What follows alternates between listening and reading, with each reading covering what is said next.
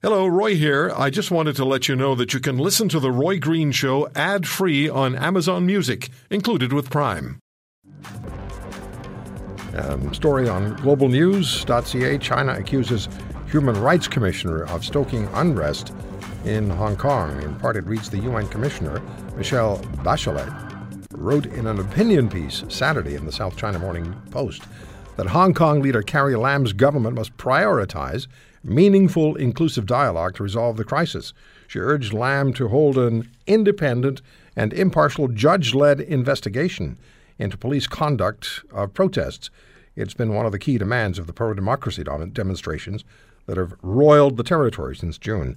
China's UN mission in Geneva said that Bachelet's article interferes in the internal affairs of China and exerts pressure on the city's government and police, which will, quote, only embolden the rioters to conduct more serious, so rather severe, radical violence. That's the response from Beijing. Well, back with us as she uh, joined us last Sunday from Hong Kong, born and raised, student who's been engaged and active in the protests since uh, June is Kathy. Kathy, thank you for coming back. And the, the last time uh, we spoke, a week ago, just hours after that, the pro democracy slate of candidates in Hong Kong were just about everything. That must have been immensely satisfying.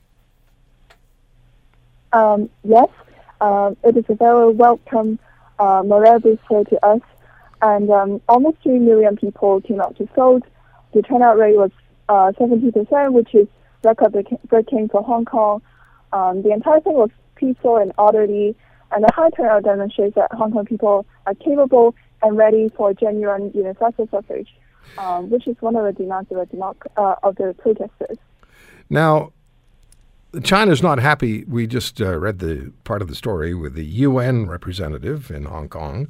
China's clearly not happy with the protests that have taken place. China is very unhappy with the election outcome. They didn't expect it. they clearly expected their candidates to win instead of to essentially um, just be uh, you know, almost totally defeated. Uh, is there what level of concern is there now in Hong Kong among students? And others. I understand parents, older Hong Kong residents, are now joining the students in the protest. Is there concern that Beijing will take action, actual action, against the protests?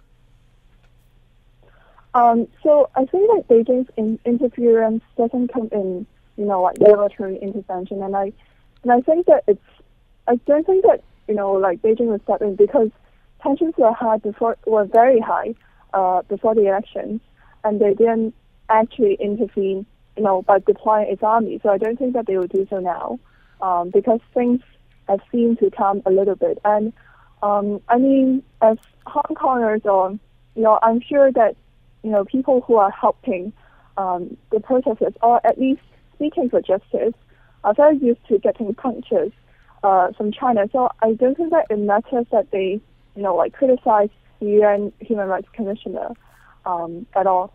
And um, and I think that you know what the commissioner said is very reasonable. That there needs to be an independent um, commission of inquiry to look into you know police brutality because the problem with you know Hong Kong is a lack of accountability for those in power.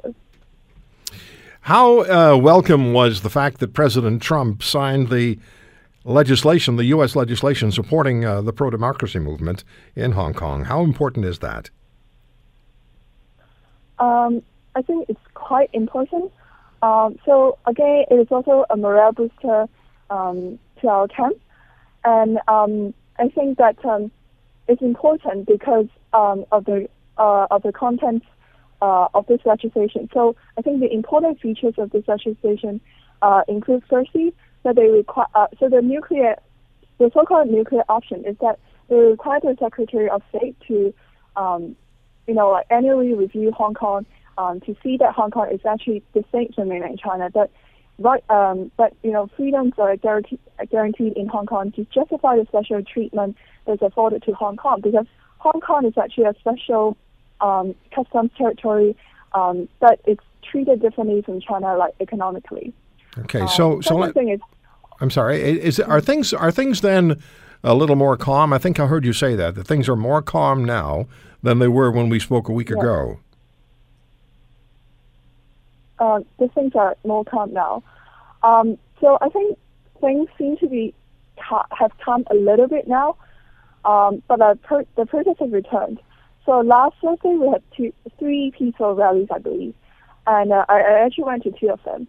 And yesterday afternoon, so that was like 12 hours ago, we also had three peaceful um, rallies.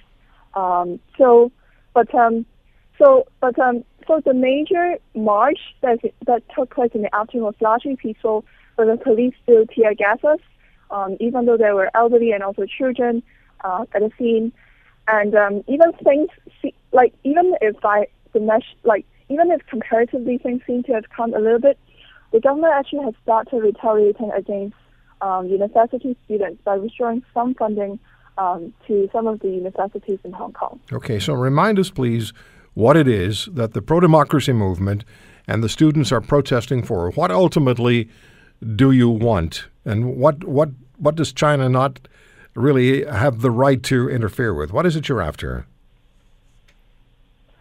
Um, so, um, as I mentioned last time, we had five demands. So the only demand that was agreed by the government was the withdrawal of the extradition bill, which only came after three months of protests.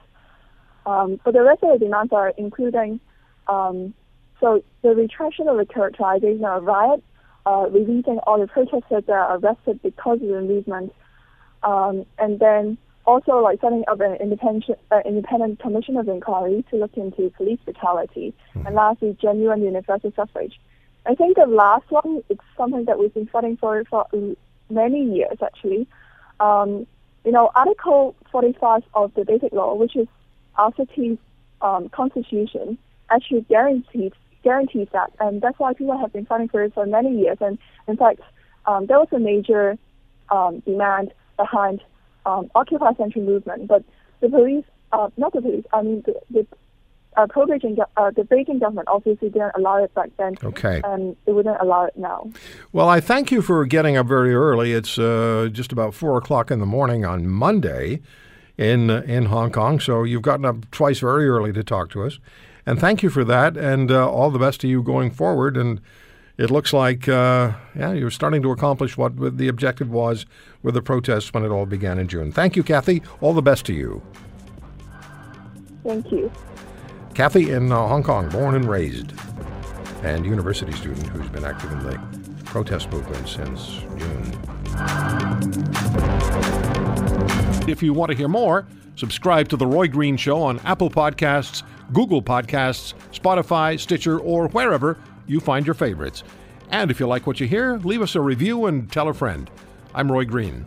Have a great weekend.